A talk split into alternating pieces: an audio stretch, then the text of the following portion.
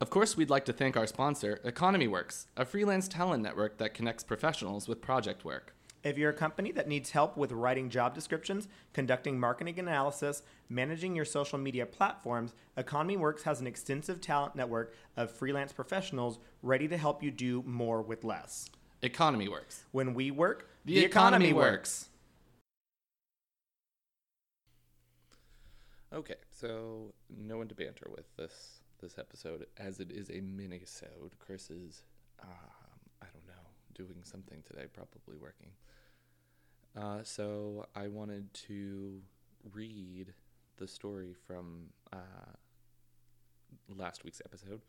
Um, I know we talked about it quite a bit, but I want it to. I just want you guys to hear it verbatim. I think that would be fun, and I wanted to put out some content for you. So, without further ado, this is a reading of The No End House. Let me start by saying that Peter Terry was addicted to heroin. We were friends in college and continued to be after I graduated. Notice that I said I. He dropped out after two years of barely cutting it. After I moved out of the dorms and into a small apartment, I didn't see Peter as much. We would talk online every now and then. AIM was king in the pre Facebook years. There was a period where he wasn't online for about five weeks straight. I wasn't worried. He was a pretty notorious flake and drug addict, so I assumed he just stopped caring. Then one night I saw him log on. Before I could initiate a conversation, he sent me this message David, man, we need to talk. That was when he told me about the No End House. It got that name because no one ever reached the final exit. The rules were pretty simple and cliche. Reach the final room of the building and you win $500. There were nine rooms in all, and the house was located outside the city, roughly four miles from my house. Apparently, Peter had tried and failed. He was a heroin and who knows what the fuck addict. So I figured the drugs just got the best of him and he wigged out at a paper ghost or something.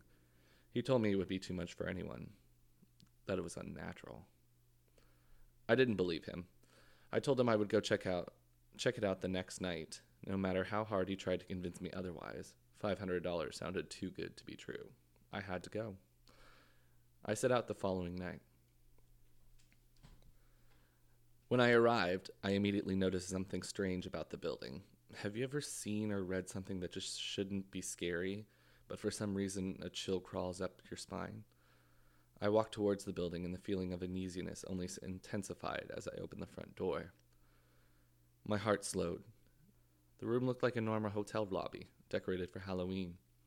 A sign was posted in the place of a worker that read, Room 1 this way, eight more to follow. Reach the end and you win. I chuckled as I made my way to the first door. The first area was almost laughable. The decor resembled the Halloween aisle of a Kmart, complete with sheet ghosts and animatronic zombies that gave a static growl when you passed by. At the far end was an exit. It was the only door besides the one I had entered through. I brushed through the fake spiderwebs and headed for my second room. I was greeted by fog as I opened the door to room two. The room definitely upped the ante in the terms of technology. Not only was there a fog machine, but a bat hung from the ceiling and flew in a circle. Scary. They seemed to have a Halloween soundtrack that would find one would find in a 99 cent store on loop somewhere in the room. I didn't see a stereo, but I guessed they must have used a- used a PA system. I stepped over a few toy rats that wheeled around and walked with a puffed chest across to the next area. I reached for the doorknob and my heart sank to my knees. I did not want to open that door. A feeling of dread hit me so hard that I could barely even think. Logic overtook me after a few terrified moments, then I shook it off and entered the next room. Room three is when things began to change. On the surface, it looked like a normal room.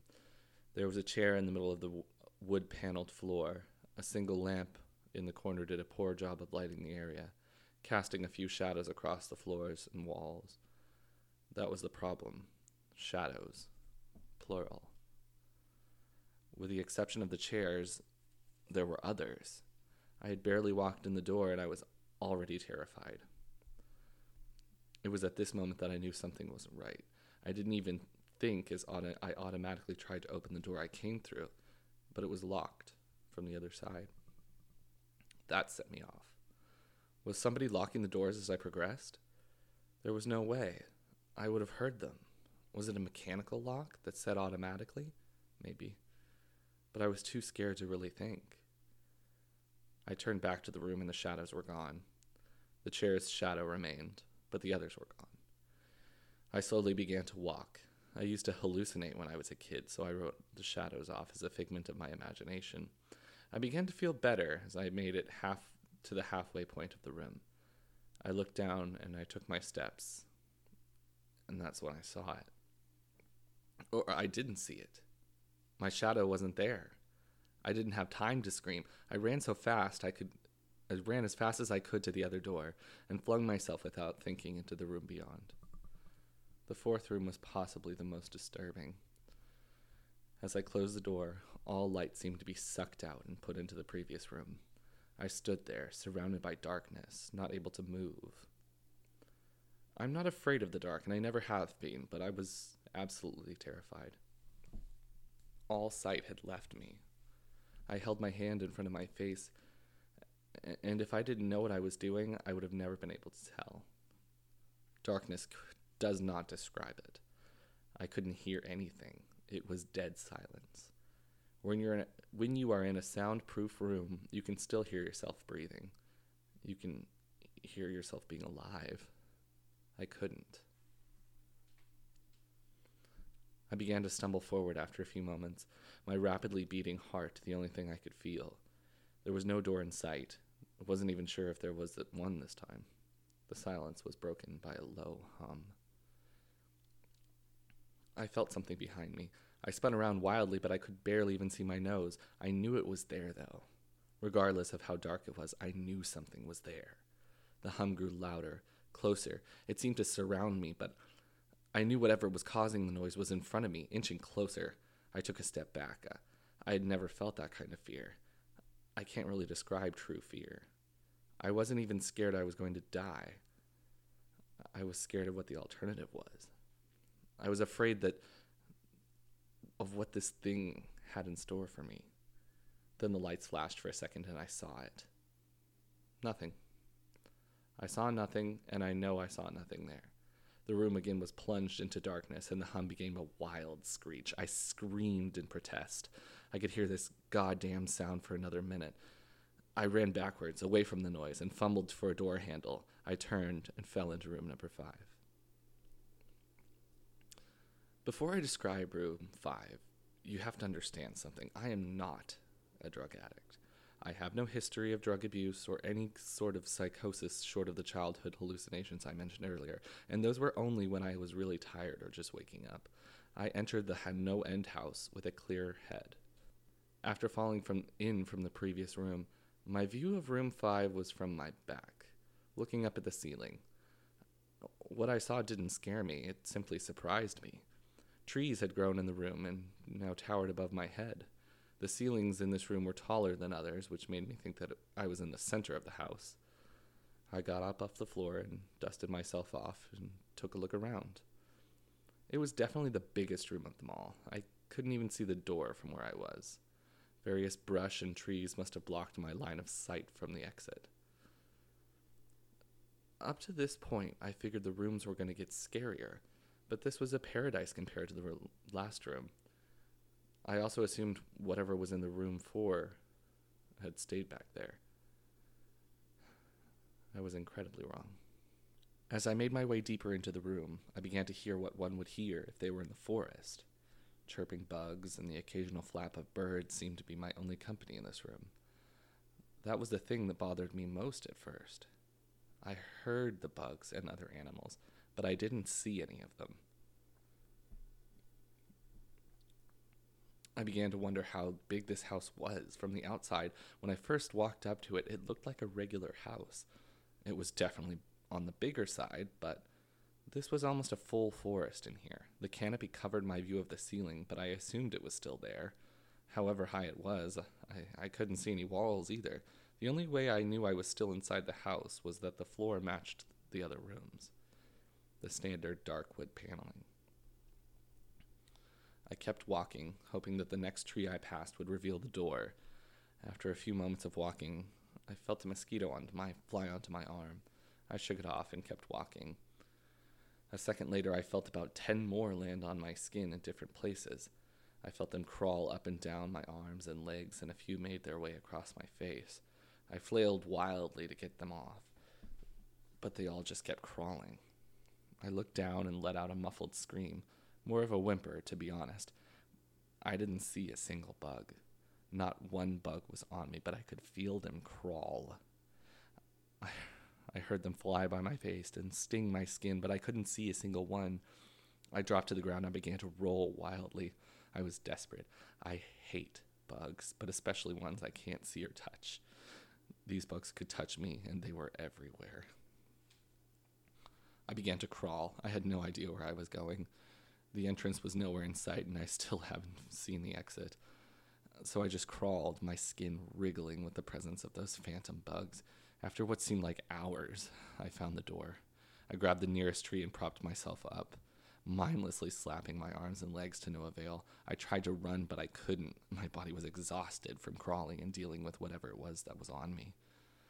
I took a few shaky steps to the door, grabbing each tree on the way for support. It was only a few feet away when I heard it the low hum from before. It was coming from the next room, and it was deeper. I could almost feel it inside my body, like when you stand next to an amp at a concert. The bugs on me lessened as the hum grew louder. I placed my hand on the doorknob and the bugs were gone. But I couldn't bring myself to turn the knob. I knew that if I let go, the bugs would return, and there was no way to make it back to room four. I just stood there. My head pressed against the door marked six, and my hand shakily grasping the knob.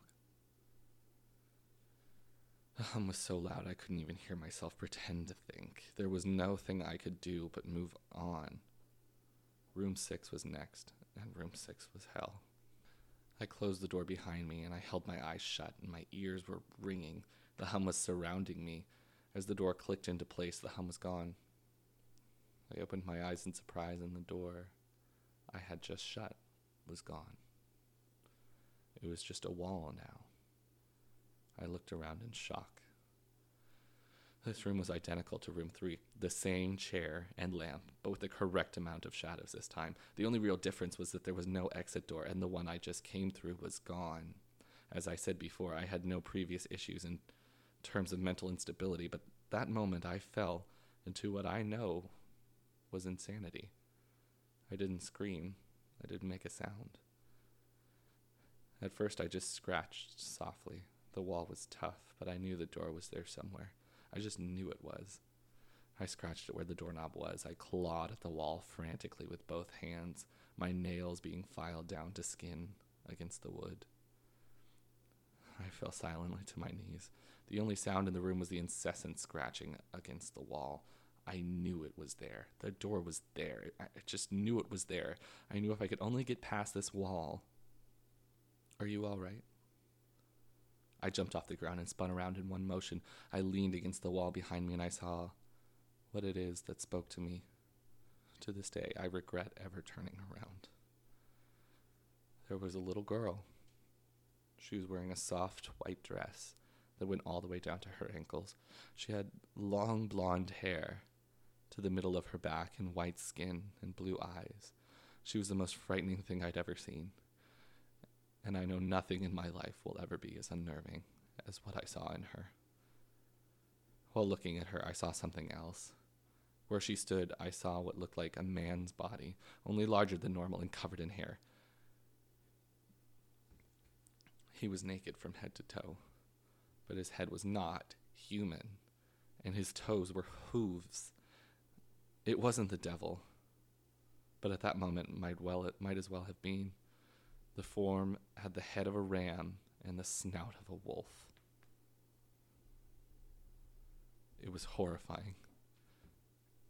And it was synonymous with the little girl in front of me. They were the same form. I can't really describe it, but I saw them at the same time. They shared the same spot in that room, but it was like I was looking in two separate dimensions. When I saw the girl, I saw the form. And when I saw the form, I saw the girl. I couldn't speak. I could barely even see. My mind was revolting against what was it, what it was attempting to process. I had been scared before in my life, and I had never been more scared than when I was trapped in the fourth room. But that was before room six. I just stood there staring at whatever it was that spoke to me. There was no exit. I was trapped in here with it. And then it spoke again. David, you should have listened. When it spoke, I heard the words of the little girl, but the other form spoke through my mind in a voice I won't attempt to describe. There was no other sound. The voice just kept repeating that sentence over and over in my mind, and I agreed. I didn't know what to do. I was slipping into madness, yet I couldn't take my eyes off of what was in front of me. I dropped to the floor. I thought I had passed out, but the room wouldn't let me. I just wanted it to end. I was on my side, my eyes wide open, and the form staring down at me. Scurrying across the floor, in front of me, was one of the battery powered rats from the second room. The house was toying with me, but for some reason, seeing that rat pulled my mind back from whatever depths it was headed, and I looked around the room. I was getting out of there. I was determined to get out of that house and live and never think about this place again. I knew this room was hell and I wasn't ready to take up a residency. At first, it was just my eyes that moved. I searched the walls for any kind of opening. The room wasn't that big, so it didn't take long to soak up the entire layout. The demon still taunted me, the voice growing louder as the form stayed rooted where it stood. I placed my hand on the floor, lifted myself up to all fours, and turned around to scan the wall behind me. Then I saw something I couldn't believe. The form was right at my back now, whispering into my mind how I shouldn't have come. I felt its breath on the back of my neck, but I refused to turn around. A large rectangle was scratched into the wood, with a small dent chipped away at the center of it. Right in front of my eyes, I saw the large seven I had mindlessly etched into the wall. I knew what it was. Room 7 was just beyond that wall where the room 5 was moments ago. I don't know how I'd done it. Maybe it was just my state of mind at the time, but I had created the door. I knew I had. In my madness, I'd scratched into the wall what I needed most an exit to the next room. Room 7 was close. I knew the demon was right behind me, but for some reason it couldn't touch me. I closed my eyes and placed both hands on the large 7 in front of me, and I pushed. I pushed as hard as I could. The demon was now screaming in my ears. It told me that I was never leaving. It told me that this was the end, but I wasn't going to die. I was going to live there with it in room six. I wasn't. I pushed and I screamed at the top of my lungs. I knew that the I knew I was going to push through the wall eventually. I clenched my eyes shut and screamed, and the demon was gone. I was left in silence. I turned around slowly and was greeted by the room as just as it was when I had entered a chair and a lamp. I couldn't believe it, but I didn't have time to well. I turned back to the seven and jumped back slightly. What I saw was a door. It wasn't the one that I had scratched in, but a regular door with a large seven on it. My whole body was shaking. It took me a while to turn the knob. I just stood there for a while, staring at the door. I couldn't stay in room six. I couldn't. But if this was only room six, I couldn't imagine what seven had in store. I must have stood there for an hour just staring at the seven. Finally, with a deep breath, I twisted the knob and opened the door to room seven. I stumbled through the door, mentally exhausted and physically weak.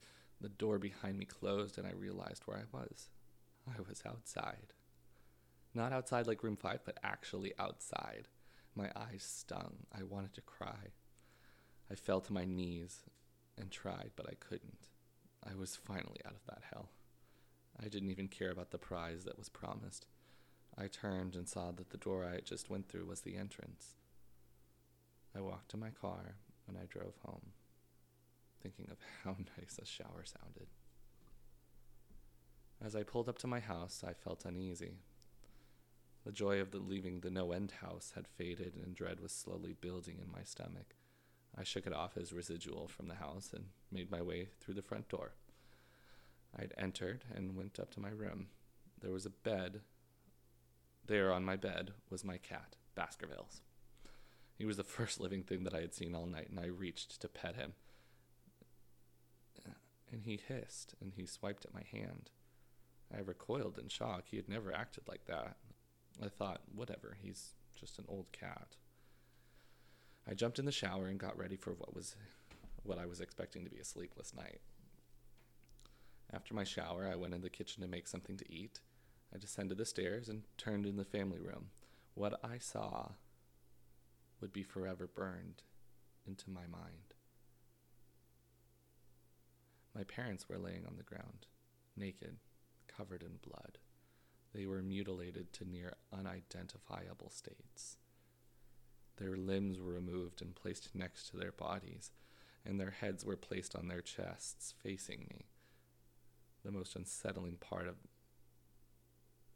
was their expressions. They were smiling, as though they were happy to see me. I vomited and sobbed there in the family room. I didn't I didn't know what had happened.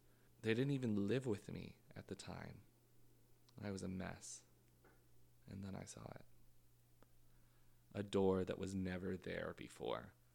A door with a large eight scrawled on it in blood. I was still in the house. I was standing in my family room, but I was in room seven. The faces of my parents smiled wider as I realized this. They weren't my parents. They couldn't be, but they looked exactly like them. The door marked eight was just across the room, behind the mutilated bodies in front of me. I knew I had to, I had to move on. But at that moment, I gave up. Their smiling faces tore into my mind. They grounded me where I stood. I vomited again and nearly collapsed. Then the hum returned, and it was louder than ever. It filled the house and it shook the walls. The hum compelled me to walk. I began to walk slowly, making my way closer to the door and the bodies. I could barely stand, let alone walk, and the closer I got to my parents, the closer I came to suicide. The walls were now shaking so hard it seemed as though they were going to crumble. But still, the faces smiled at me. As I inched closer, their eyes followed me. I was now between the two bodies, feet away from the a few feet away from the door. The dismembered hands clawed their way across the carpet towards me. All the while, their faces continued to stare. New terror washed over me as I walked faster. I didn't want to hear them speak. I didn't want their voices to match those of my parents. They began to open their mouths, and their hands were inches from my feet. In a dash of desperation, I lunged towards the door and threw it open, and I slammed it behind me. Roommate. I was done. After what I had just experienced, I knew there wasn't anything else on that this fucking house could throw at me that I couldn't live through. There was nothing short of the fires of hell that I wasn't ready for. Unfortunately, I underestimated the abilities of the no end house. Unfortunately, things got more disturbing, more terrifying, and more unspeakable in room 8. I still have trouble believing what I saw in room 8. Again, the room was a carbon copy of 3 and 6, but sitting in the usually empty chair was a man. After a few seconds of disbelief, my mind finally accepted the fact that the man sitting in the chair was me. Not someone who looked like me, it was David Williams. I walked closer. I had to get a better look, even though I was sure of it. He looked up at me, and I noticed tears in his eyes. Please, please don't do it. Please don't hurt me. What? I asked. Who are you? I'm not going to hurt you.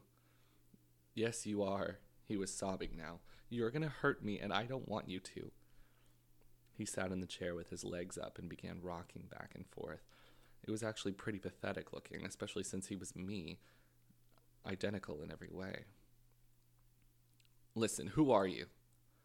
I was now only a few feet from my doppelganger. It was the weirdest experience yet, standing there talking to myself. I wasn't scared, but I would be soon. Why are you? You're going to hurt me. You're going to hurt me, and if you want to leave, you're going to hurt me. Why are you saying this? Just calm down, all right? Let's try to figure this. And then I saw it. The David sitting down was wearing the same clothes as me, except for a small patch on his shirt embroidered with the number nine. You're going to hurt me. You're going to hurt me. You're going to hurt me. Please don't. You're going to hurt me. My eyes didn't leave that small number on his chest. I knew exactly what it was. The first few doors were plain and simple, but after a while they got a little bit more ambiguous. Seven was scratched into the wall, but by my own hands. Eight was marked in blood above the bodies of my parents, but nine, this number was on a person, a living person. Worse still, it was on a person that looked exactly like me. David, I had to ask. Yes, you're going to hurt me. You're going to hurt me. He continued to sob and rock. He answered to David. He was me, right down to the voice. But that nine paced around for a few minutes while he sobbed in his chair. The room had no door, and similarly to room six, the door I had came through was gone. But for some reason, I assumed that scratching would get me nowhere this time. I studied the walls and the floor around the chair, sticking my head underneath and seeing if anything was below. Unfortunately, there was. Below the chair was a knife. Attached was a tag that read, To David, from management. The feeling in my stomach as I read the tag was something sinister. I wanted to throw up, and the last thing I wanted to do was remove that knife from under the chair. The other David was still sobbing uncontrollably. My mind was spinning into an attic of unanswerable questions. Who put this here, and how did they get my name? Not to mention the fact that as I knelt on the cold wood floor, I also sat in the chair, sobbing in protest of being hurt by myself. It was all too much to process. The house and the management had been playing with me this whole time. My thoughts, for some reason, turned to Peter and whether or not he got this far. If he did, if he had met a Peter Terry sobbing in this very chair, rocking back and forth. I shook those thoughts out of my head. They didn't matter. I took the knife from under the chair and immediately the other David went quiet. David, he said in my voice, what do you think you're going to do? I lifted myself from the ground and clenched the knife in my hand. I'm going to get out of here. David was still sitting in the chair, though he was very calm now. He looked at me with a slight grin. I couldn't tell if he was going to laugh or strangle me. Slowly, he got up from the chair and stood, facing me. It was uncanny. His height and even the way he stood matched mine. I felt the rubber hilt of the knife in my hand and I gripped it tighter. I don't know what I was planning on doing with it, but I had a feeling I was going to need it. Now, his voice slightly deeper than my own, I'm going to hurt you. I'm going to hurt you, and I'm going to keep you here. I didn't respond. I just lunged and tackled him to the ground. I mounted him and looked down at him, knife poised and ready. He looked up at me, terrified. It was like I was looking in a mirror, and then the hum returned. Low and distant, though I still feel it deep in my body. David looked up at me as I looked down on myself. The hum was getting louder, and I felt something inside me snap. With one motion, I slammed the knife into the patch on his chest and ripped down. Blackness fell on the room, and I was falling. The darkness around me was like nothing I had ever experienced up to that point. Room 4 was dark, but it didn't come close to what was engulfing me. I wasn't even sure if I was falling after a while. I felt weightless, covered in dark, and then a deep sadness came over me. I felt lost, depressed, suicidal. The sight of my parents entered my mind now, and I knew it wasn't real, but I had seen it. and the mind has trouble differentiating between what is real and what isn't. The sadness only deepened. I was in room nine for what seemed like days. The final room, and that's exactly what it was the end. No End House had an end, and I had reached it. At that moment, I gave up. I knew that I would be in that in between state forever, accompanied by nothing but darkness. Not even the hum was there to keep me sane. I had lost all senses. I couldn't I couldn't feel myself. I couldn't hear anything. Sight was completely useless here. I searched for a taste in my mouth and I found nothing. I felt disembodied and completely lost. I knew where I was. This was hell. Room 9 was hell. And then it happened. A light. One of those stereotypical lights at the end of the tunnel.